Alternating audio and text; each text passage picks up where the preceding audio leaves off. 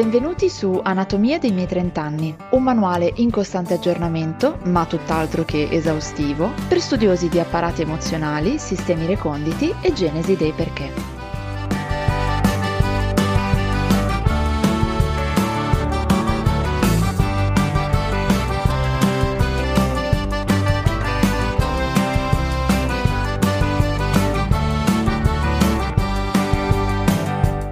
Ti sento un po' nervosetta. Hai il ciclo? Ma che è? Ancora quel periodo del mese? Non ti si può dire niente. Ma cosa c'ha le tue cose?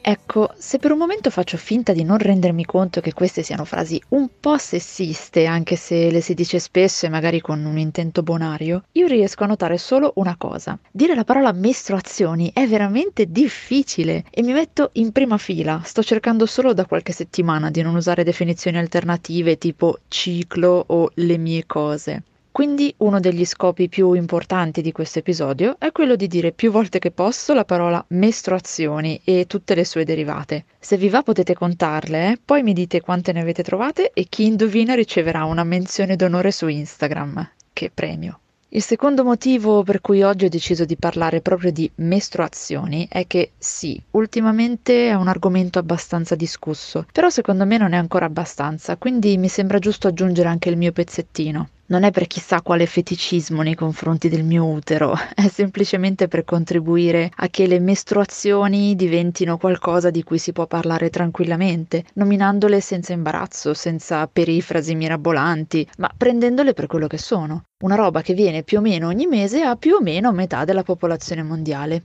Easy.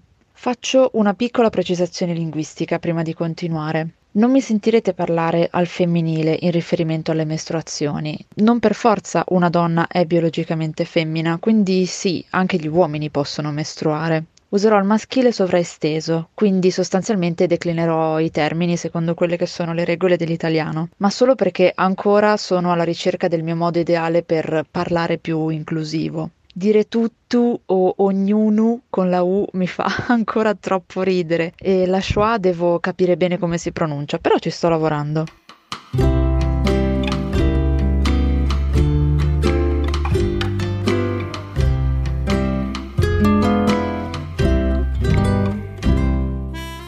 Partiamo da un assunto di facile comprensione. A me le mestruazioni fanno girare le balle, il che sembra un po' un controsenso, no? Visto che è tipo il tema centrale di questa puntata. Eppure, ho cercato a lungo di farci pace, ma niente da fare. Già dalla prima volta, ormai 21 anni fa, si sono palesate per quello che sarebbero state. A un certo punto ho iniziato a sentire questo male insistentissimo alla pancia, un dolore che non conoscevo ed era proprio strano, ma talmente forte che mi ha lasciata piegata in due sul letto tutto il pomeriggio. Pensavo di avere una enorme bolla d'aria nella pancia che non sapeva come uscire. Non sapevo che la mattina dopo avrei trovato la macchia sulle mutande.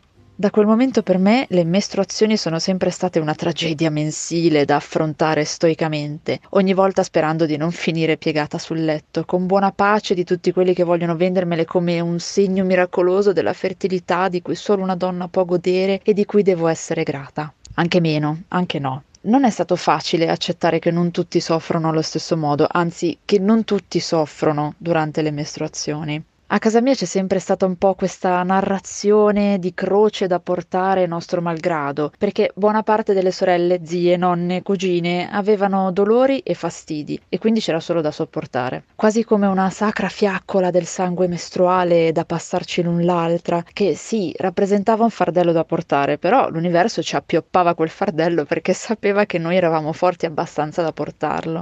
Mi sono sempre sentita un po' vacillare parlando di mestruazioni in salsa femminismo positivo, diciamo così, che magari pretende che io in qualche modo neghi di avere un rapporto pessimo con il mio apparato riproduttivo. Ho la sensazione che si cerchi di convincermi che il mio malumore non dipenda necessariamente dalle mestruazioni, che la mia vita non ne sia in alcun modo condizionata. Eppure c'è stato un momento molto preciso in cui il mio cervello ha fatto clac. Avevo 17 anni. A scuola perfino il mio prof di matematica aveva imparato a capire quando avevo le mestruazioni. Oddio, forse non era molto difficile visto che mi scioglievo tipo slime con la testa sul banco e diventavo color gorgonzola. Spero non altrettanto puzzolente. Quando mi vedeva conciata così mi chiedeva se non volessi tornare a casa e io rispondevo con la fermezza di un samurai che ce la facevo, però mica l'alzavo tanto la testa.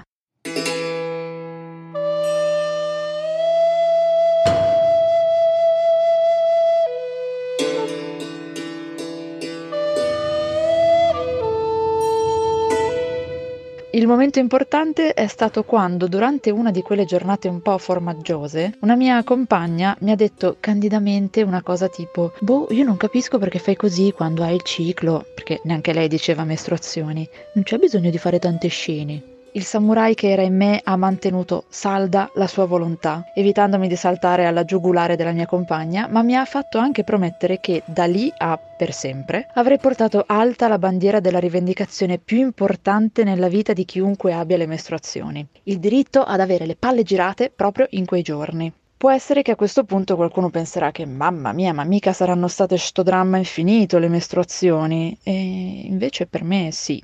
Questa cosa qui si chiama dismenorrea, che sembra una malattia sessualmente trasmissibile e invece è la condizione per cui i dolori mestruali diventano molto forti, tanto da rendere faticoso o addirittura impossibile anche fare le cose più normali, tipo uscire di casa senza svenire camminando o anche lavorare. È piuttosto imbarazzante, soprattutto quando entri nella vita da adulta e ci si aspetta da te determinate performance quotidiane che tu non puoi assolutamente garantire. C'è chi va in anemia, c'è chi vomita, chi si ritrova con l'intestino sottosopra. A me viene un mal di pancia tremendo associato a un mal di testa debilitante. Quando cerco di spiegare la sensazione, l'immagine che mi viene in mente è quella di un mattone che implode e al contempo cerca di spaccarmi il cranio per uscire. Non è sta festa matta, ecco.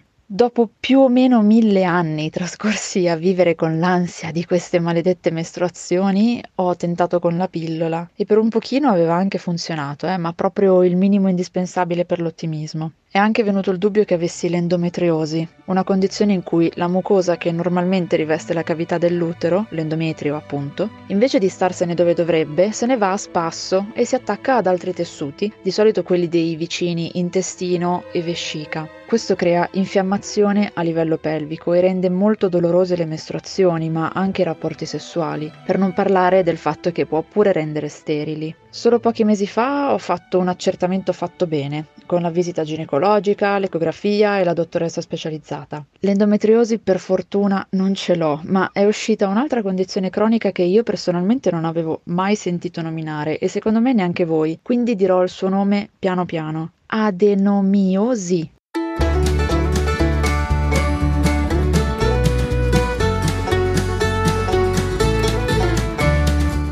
Beh dai, ci ho messo soltanto 20 anni, ma finalmente il dolore fisico ha una causa e un nome precisi. Praticamente le mie pareti uterine hanno un diverso spessore, perché l'endometrio, che è proprio in vena di fare simpatico, si è piazzato nel tessuto muscolare dell'utero, che è un altro dei posti in cui sarebbe meglio che non andasse. È sempre colpa dell'endometrio, evidentemente. Se per caso domani rompete un bicchiere o vi scappa il cellulare nel water, sapete con chi dovete prendervela. L'adenomiosi mi fa sicuramente meno paura dell'endometriosi, ma è comunque dolorosa dolorosa. Il punto è che ci ho messo davvero 20 anni per fare degli accertamenti e se ci penso oggi mi mangio le mani. Le mestruazioni non sono una gioia per nessuno, va benissimo, ma questa storia della sofferenza necessaria o inevitabile, anche un po' mitizzata, potrebbe anche finire. Abbiamo la fortuna di essere mestruati nel 2021, si diffonde sempre più coscienza in campo medico e noi abbiamo tutto il diritto di stare bene. Ognuno trova le soluzioni più adatte a sé, ma se sentite che c'è qualcosa che non va, non perdete tempo e chiedete un parere a un ginecologo che vi ispiri fiducia, senza troppi imbarazzi.